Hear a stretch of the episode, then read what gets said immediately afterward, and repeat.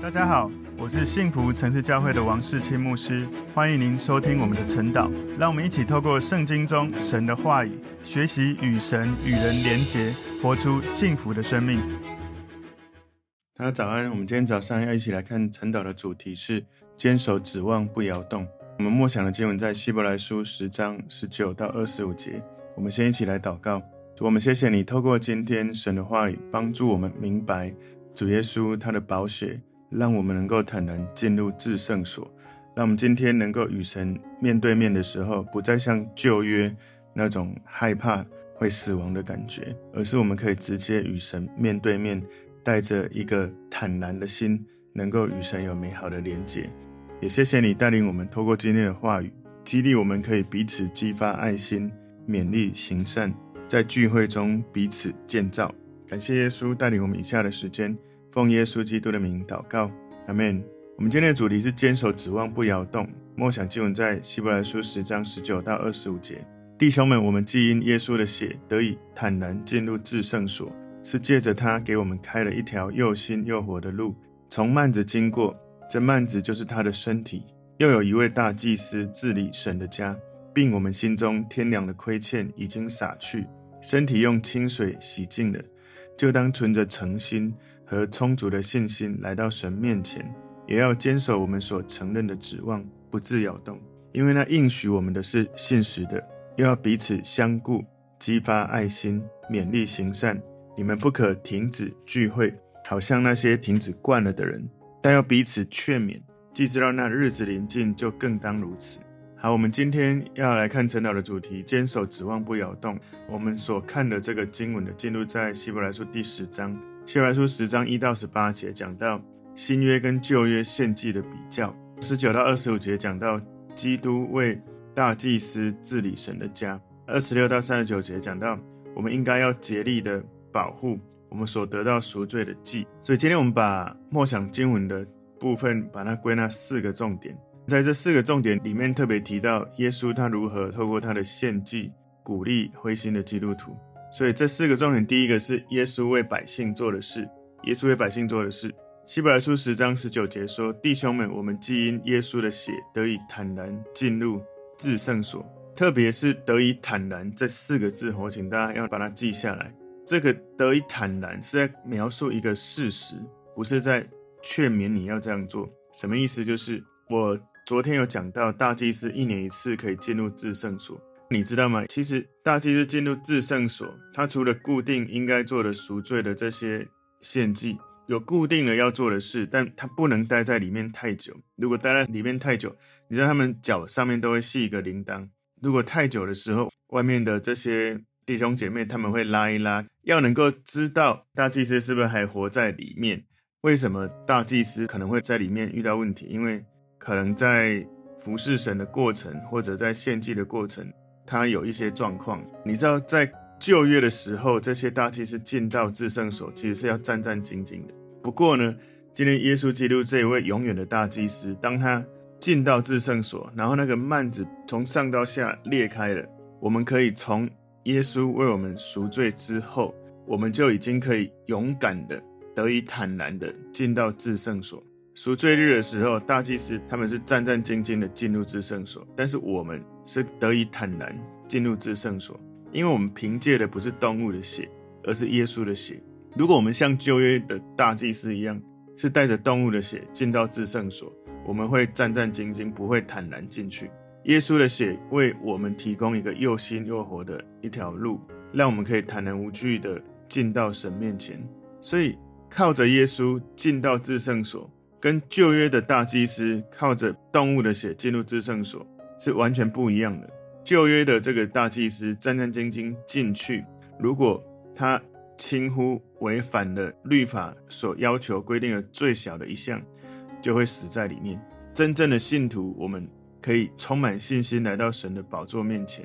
因为我们透过耶稣基督成为耶稣真正的信徒的时候，我们就领受透过耶稣为我们所做的赎罪。他的宝血为我们赎了罪，让我们可以坦然无惧进到神的面前。因为耶稣的宝血，我们得以称义，我们就有权柄得到在神赐给我们永恒国度一切的祝福。所以这个得以坦然进入哈，特别这个得以有一种暗示，就是此时此刻、现在当下是一个有意识的体验，所以是一个现在的时态哈。希伯来书十章二十节前半段说，是借着他给我们开了一条又新又活的路，也就是说，耶稣的献祭在神的面前是又新又活，是活泼的。尽管这是两千年前发生的事情，不过它不是陈旧的。不是一个很古老、很旧的一件事情，是一个在神面前，其实时间是任何一个点，神都可以在里面的。时间在神的手中，神不被时间控制，是他控制着时间。所以，一个永活的耶稣在两千年前为我们而死，两千年后，我们每一个人个别跟耶稣的会面、信靠他的时候，我们就被耶稣引导到神的面前，穿过幔子，幔子已经从上到下已经撕裂了。而我们直接可以透过耶稣被带到神的至圣所面前，所以那个又新又活是一种，好像我这样讲哈，如果献祭的动物它被杀流血的时候，那个献祭是血还没凝固，还适宜去洒的时候，那个时候犹太的祭物这个血是在温暖跟液体的状态才能够适用于这个祭祀温体的一个概念哦，所以它是一个又新又活的一条路。在旧约的这个状态里面，大祭司可以进入至圣所，是因为有被宰杀的动物的血。在新约之下，我们可以进入至圣所，是因为神的儿子耶稣基督完全的献祭。所以是一个活着复活的耶稣，把我们带领到神的宝座面前。耶稣为我们死，不过他也复活了，因为他无罪，死无法困住他。所以希伯来书十章二十节后半段说：“从幔子经过，这幔子就是他的身体。”所以幔子从至圣所跟圣所中间是一个隔开的幔子，你要进到至圣所，需要先经过这个幔子。不过呢，这个幔子就把人跟神这种亲密的同在隔开。当耶稣为我们赎罪的时候，幔子被永远的打开，从上到下撕成两半。所以好像这个幔子是他的身体，也就是说，希伯来书的作者把挡在神跟人之间的幔子，拿耶稣的身体来做类比。耶稣的身体被撕开，好像幔子被撕裂一样。耶稣的身体被撕开，跟幔子被撕裂，这两个都让我们可以因为这样坦然的进到神的面前。所以，对信耶稣的人而言，对你我而言，这个幔子不是卷起来，而是被撕裂下来。幔子不是被拿下来，小心翼翼的收好、折好，有一天再挂回去，不是这样的。是神的手直接从上到下把它撕开，而且不会再挂起来，这不可能会再挂起来了，因为在信耶稣基督的人跟永生神之间，耶稣已经为你撕裂他的身体，你跟神已经没有阻隔了，所以他是一次为你死就成就了一切，不是一直死哦，他死一次就可以，所以我们就了解，当耶稣的身体在十字架上被撕裂的时候，他生命的宝血流下来，就实现了。天父给他的使命，拯救人赎罪，这是耶稣生命最高的目的，最重要的使命。希伯来书十章二十一节说：“又有一位大祭司治理神的家。”所以，我们有一位大祭司耶稣基督，他在天上的法庭，确保相信他的人能够完全的进到天堂。所以，一条又新又活的路，再加上这位大祭司，就给我们信心，把我们从恐惧、害怕死亡。有许多其他的顾忌、害怕得到释放，让我们可以坦然无惧进入到神的面前。所以有一些人他信主了，可是他常常还是觉得面对神他不敢面对，然后很多的害怕，就要去思考是什么事情让你害怕成这样？是真的你是又回到像旧约那一种大祭司，需要每一个旧约的这些律例规条都要遵守才可以？还是你已经透过新约的耶稣进到至圣所神的面前？很多时候我们信了耶稣，可是呢，我们又会回到自己的经验或传统，就好像犹太基督徒，他们信了耶稣之后，有些犹太基督徒又会回到自己的传统，就是在旧约里面许多律例规条，记得吗？我说过六百一十三条，你真的要靠自己去完成这些。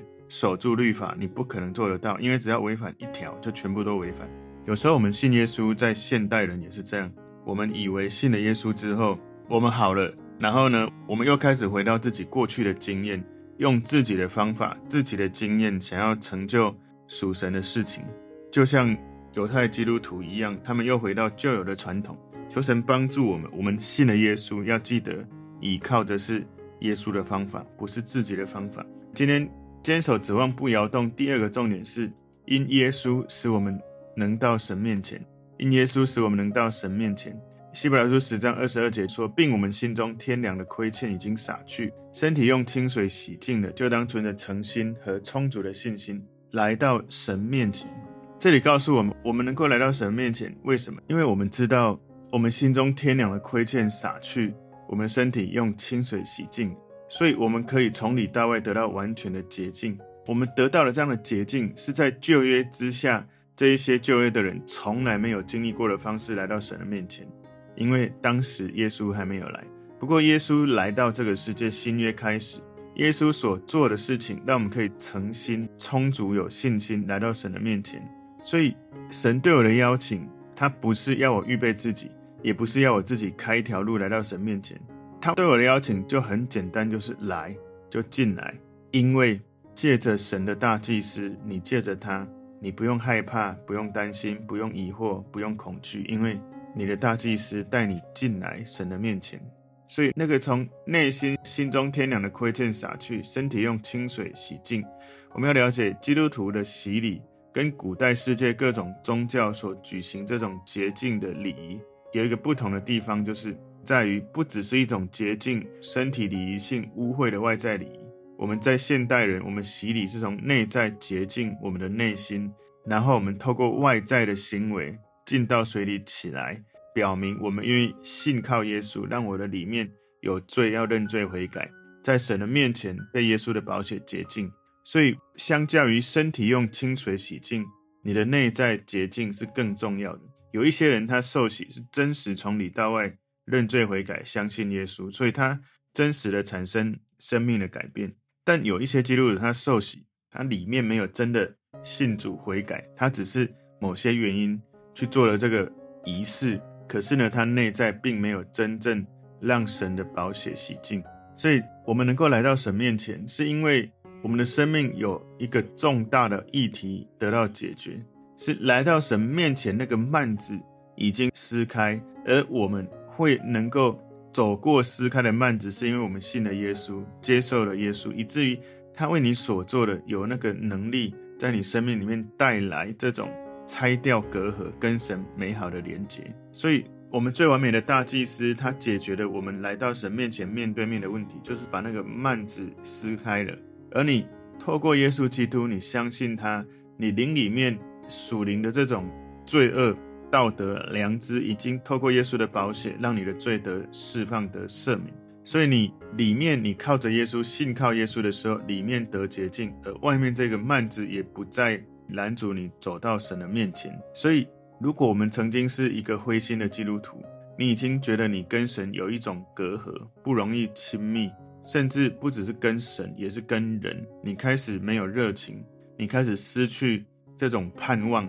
你开始对神没有信心，甚至你开始依靠自己。可在依靠自己的时候又没信心，是一种很不舒服的感觉。有一点了解，可是又不知道怎么脱离这种在灰心的状态。你来到神面前遇到了一点问题，这个最真正的关键问题，有时候我们会以为说，哈，是因为我们身边的人，或者是跟我们一起服侍的人，让我们冷淡退后。不过，往往我们进入灰心状态的这种信仰的状态，最根基的问题是，你失去了跟耶稣亲密的关系。所以有时候我们会觉得说，啊，是因为我的同工、我的小组长，因为牧师啊，因为环境，因为环境的变迁。因为我期待的这个没有发生，你知道吗？这个都叫烟雾。你都以为说啊，因为这些人事物，因为聚会的地方，因为哪个人的原因，因为这个那个，我觉得过不去的事，其实真正的根基根源在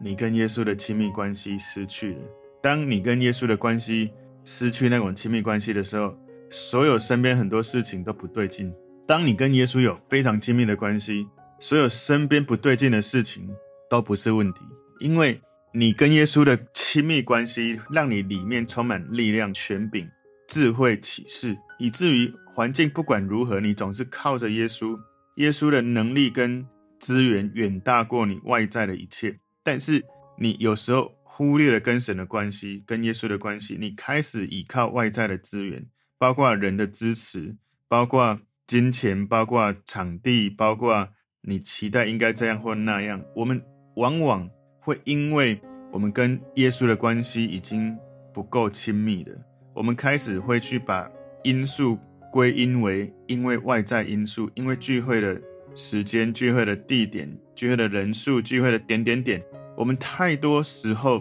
把这些归因为外在归因，而不是最核心的问题。我们跟耶稣的关系出了问题，所以或许有时候我们会觉得有遇到很多的问题。在古代教会，他们遇到被逼迫，遇到关系出问题，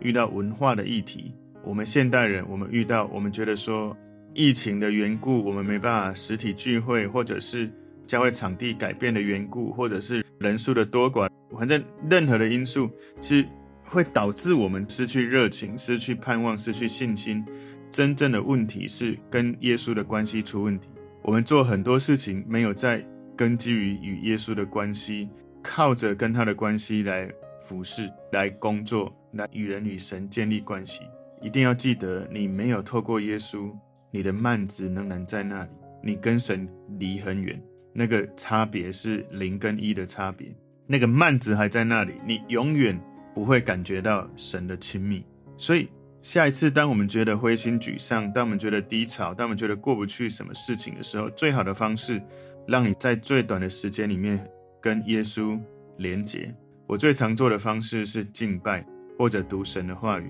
在敬拜或者安静默想那个过程，我会默想耶稣为我死在十字架那个。苦路，走在那个路上，被鞭打，被错误的对待，被嘲笑，被吐口水，而耶稣用什么样的表情，用一个怜悯的心肠在回应人。为我们上十字架的时候，他如此怜悯，如此充满爱。当我只是在讲这件事情，我心里又有一个感觉到酸酸的感觉，是觉得耶稣为我们所做的这一切，我做了什么来跟他连接？如果我持续能够记得感觉到耶稣如此为我付出。那么外在有许多的议题，跟耶稣所面对的挑战其实是相差太大。当我遇到任何的议题，如果我回到耶稣的面前，跟他有这样恢复亲密连结的时候，瞬间当我眼泪掉下来，我感受到耶稣的爱的时候，外面一切的问题不再是问题。虽然问题都还在那里，可是我里面被耶稣的爱滋润之后，我里面的能力，我里面的大能大过外在一切的。不管是资源的问题、人心的问题、环境的问题、各种的问题，因为耶稣的爱在我里面大过在外面的一切，我就开始从灵里面得胜。所以想一想，当我们遇到一个很艰难的时刻，我们要记得，有许多比我们遇过更糟糕的这种时刻、这种情境的人，他们比我们有更好的态度，有比我们更大的喜乐。我举例来说，保罗他遇到那么多的困难，我们绝对。可能连他的十分之一都没有，可是为什么他的态度仍然这么好？好像我前两天在主日所说的，检视你的态度，他仍然持续，无论发生什么事，他就是用一个合神心意的态度继续来服侍神，他就是可以在患难中以为大喜乐。我们跟这些曾经遇过比我们更困难的人，我们跟他们之间的差距分别区别在哪里？不是因为他口才比较好，不是因为他资源比较多，不是因为他身边比较多支持的力量。最重要的关键是，他们知道如何来到神的面前。如果你看保罗，他说他曾经怎么样在灵里面被神带到三重天，然后他怎么样跟耶稣连结互动，他没有肉身成为耶稣的门徒跟在他身边，可是他在灵里面可以跟耶稣基督亲密到一种程度，他再大的困难都不是困难。只要他还有一口气在，他有办法继续靠着耶稣，他就可以继续活在神的呼召，享受那个路径。所以这一封希伯来书的一开始，接受希伯来书的这个读者，他们被提醒，不要再靠着旧约的制度，想要跟神建立亲密的关系。所以希伯来书作者，我相信不只是对第一手接触的读者在提醒，也在对你跟我，我们是后来的读者，我们要去思考。会不会我们一开始充满热心、充满热情，跟耶稣有美好的关系的时候，哇，我们很爱他，什么都愿意献上。可是当遇到一些困难挑战的时候，我们开始用旧约的制度。当然，我们不是用旧约制度，而是用我们的老我、我们的习性、我们的习惯，靠着自己想要去完成觉得该做的事，而我们渐渐失去跟神亲密的关系，却不自知，因为我们开始依靠自己、自己的经验、习惯跟能力。今天第三个重点是坚守承认的指望。希伯来书十章二十三节前半段说，也要坚守我们所承认的指望，不致摇动。所以许多的信徒，他们遇到挫折，以至于他们对真理摇动，他们对于呼召摇动。所以，如果你要回到神的面前，不再挫折，不再摇动，你需要再一次确认你跟耶稣的关系，再一次重新确认你对耶稣的信心，再次确认耶稣大祭司。带来的新约，让我们从里面经历到伟大的祝福，让我们在信心上靠着耶稣可以站立稳固下来。所以，我们要坚守我们所承认的。这个作者劝诫信靠耶稣的人，我们要知道，我们生活在一个快速变化的一个时代，现代科技变化太快，我们很多时候快到一种程度，我们要学东西都跟不上，来不及。很多时候，在变化快速的这个时代，我们需要有一个坚定的东西，需要被劝勉，在真理上扎根、坚定、建造跟站稳。所以现在这种时代，到处都有最新的教导、学说、认证，你永远学不完。可是光是圣经，想一想，你花了多少时间扎根在里面？如果真的把圣经读得透彻，很多时候比你拿到了认证，你更有能力。所以他说，坚守所承认的指望，不致摇动。也就是有一个概念是这样哈，你想一想。那个不致摇动，我请大家有这个语言图像，就是一个东西，你如果从高楼直接把它放下来，你如果拿一颗球放下来，它应该是垂直降落，所以它不会降落的时候往左偏或往右偏，除非有风在吹，那否则它直接下来是一个垂直，完全一个直线垂降下来的状态。如果身为一个基督徒，你在信仰当中是一个。垂直跟着神一直在往真理往前的，那是一个不摇动的。可是呢，摇动的基督徒是很容易有一个风吹过来，它就偏左；另外一个风吹过来偏右，然后一直左右前后飘来飘去。一个飘来飘去的基督徒，往往他会不断的内耗，一下学这个，一下学那个，一下听这个，一下听那个，一下靠这个，一下靠那个。但他不是一直坚定的靠着耶稣，坚定的靠着圣经，所以。回顾我们自己，我们是一个摇动的基督徒，还是不摇动的基督徒？有时候我们太容易看重环境、资源、最新的这些世界的价值或教导，所以我们就摇动了。很多时候，当我们摇动的时候，我们要回到正确的轨道，要花加倍的努力，甚至不容易回得来。希伯来书十章二十三节后半段说：“因为那应许我们的是信实的，所以我们能够站立得住，我们能够不摇动，因为。”应许我们的耶稣基督，他是信实。他说是就是，他会给我们就会给我们，比我们一切耶稣以外所倚靠的更加的稳固。所以今天第四个重点，激发爱心，勉励行善。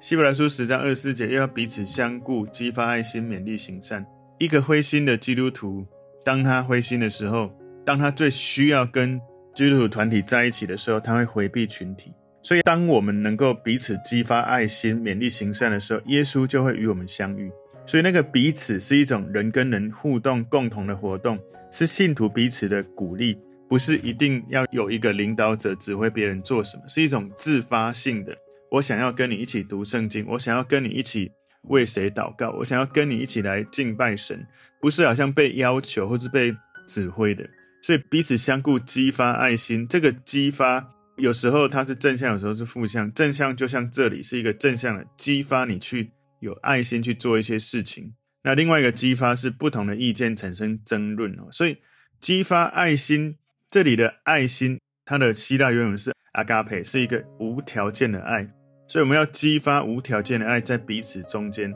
彼此当中。你要有这样子无条件的爱，能够彼此激励。很重要的是，你要在一个信耶稣的群体当中彼此。操练你自己。如果把一个人关在一个荒岛隐居，你可以操练对神的信心、对神的盼望。可是你没办法操练爱，只有在跟人群在一起，你才能够操练这样的爱。因为你要有人才能够去爱他们，才有人可以来爱你。希伯来书十章二十五节前半说：“你们不可停止聚会，好像那些停止惯了的人，但要彼此劝勉。”所以，如果你开始放弃团契关系，你开始停止跟信耶稣的人连结，你一定会越来越灰心，越来越靠自己。当神的百姓没有固定参与聚会、彼此劝勉的时候，你的灰心就越来越重。有一些人会把聚会看成就是我觉得我有需要再来。不过呢，我们在跟神的团契相交的动机，是因为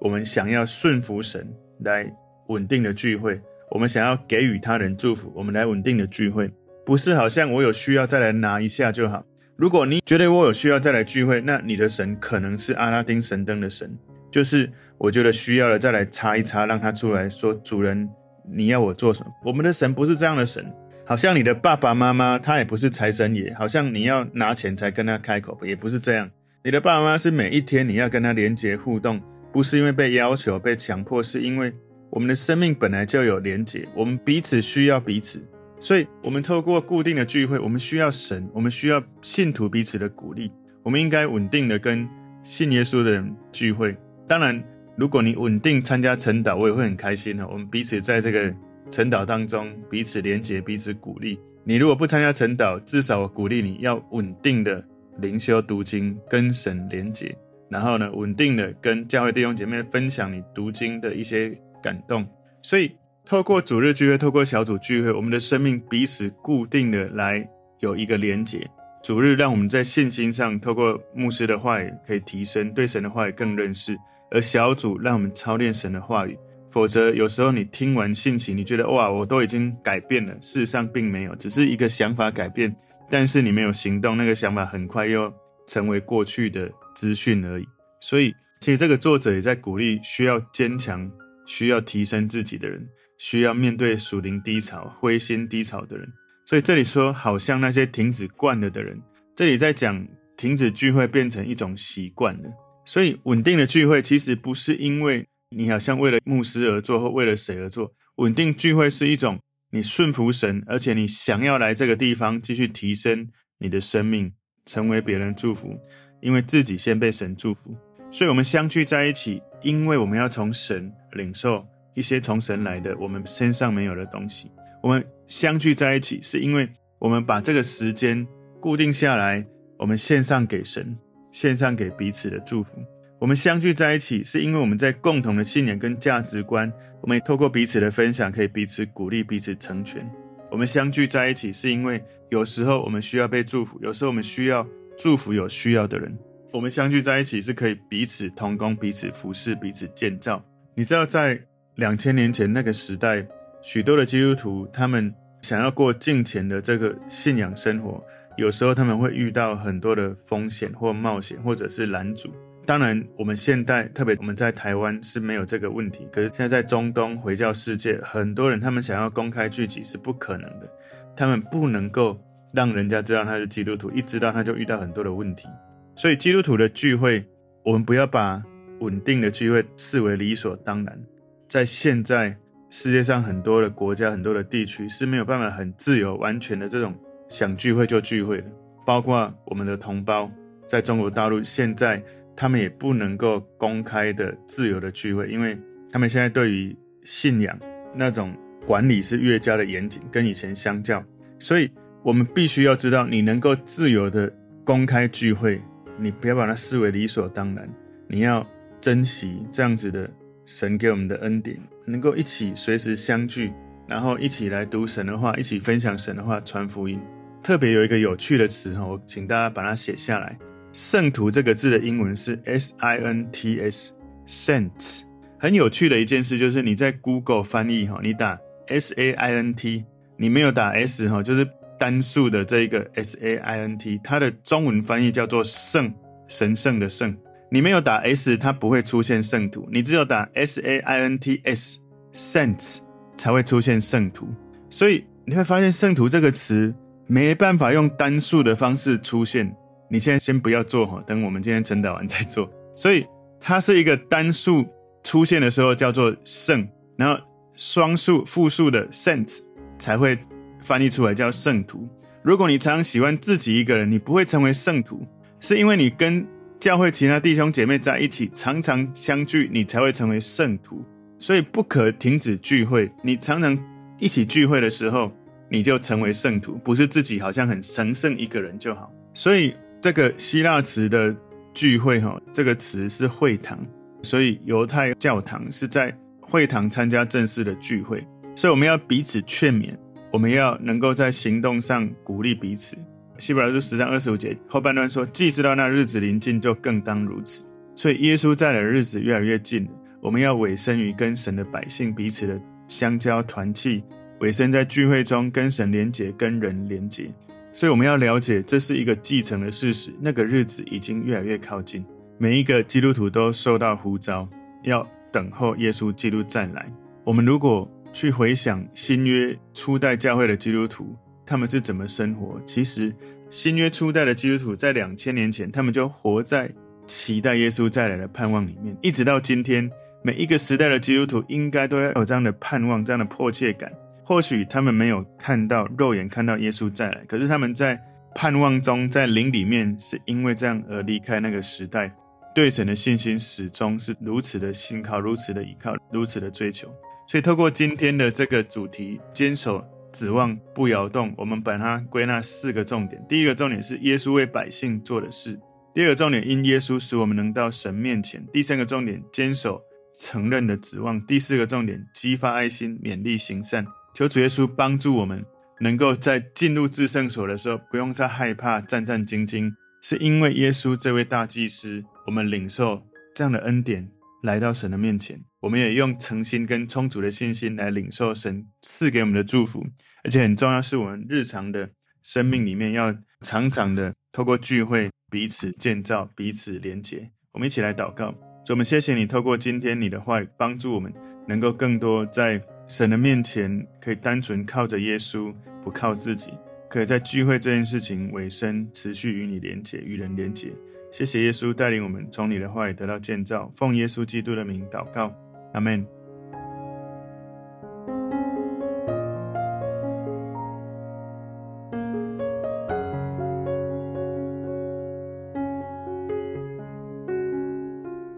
如果这个信息对您有帮助，请您在影片下方按赞、留言，并分享给您的朋友，分享在您的 IG、Facebook、Line 或者其他的社群媒体上面，来祝福您的朋友。当然，也别忘了订阅我们的频道和开启小铃铛，这样您就可以收到我们最新的影片通知哦。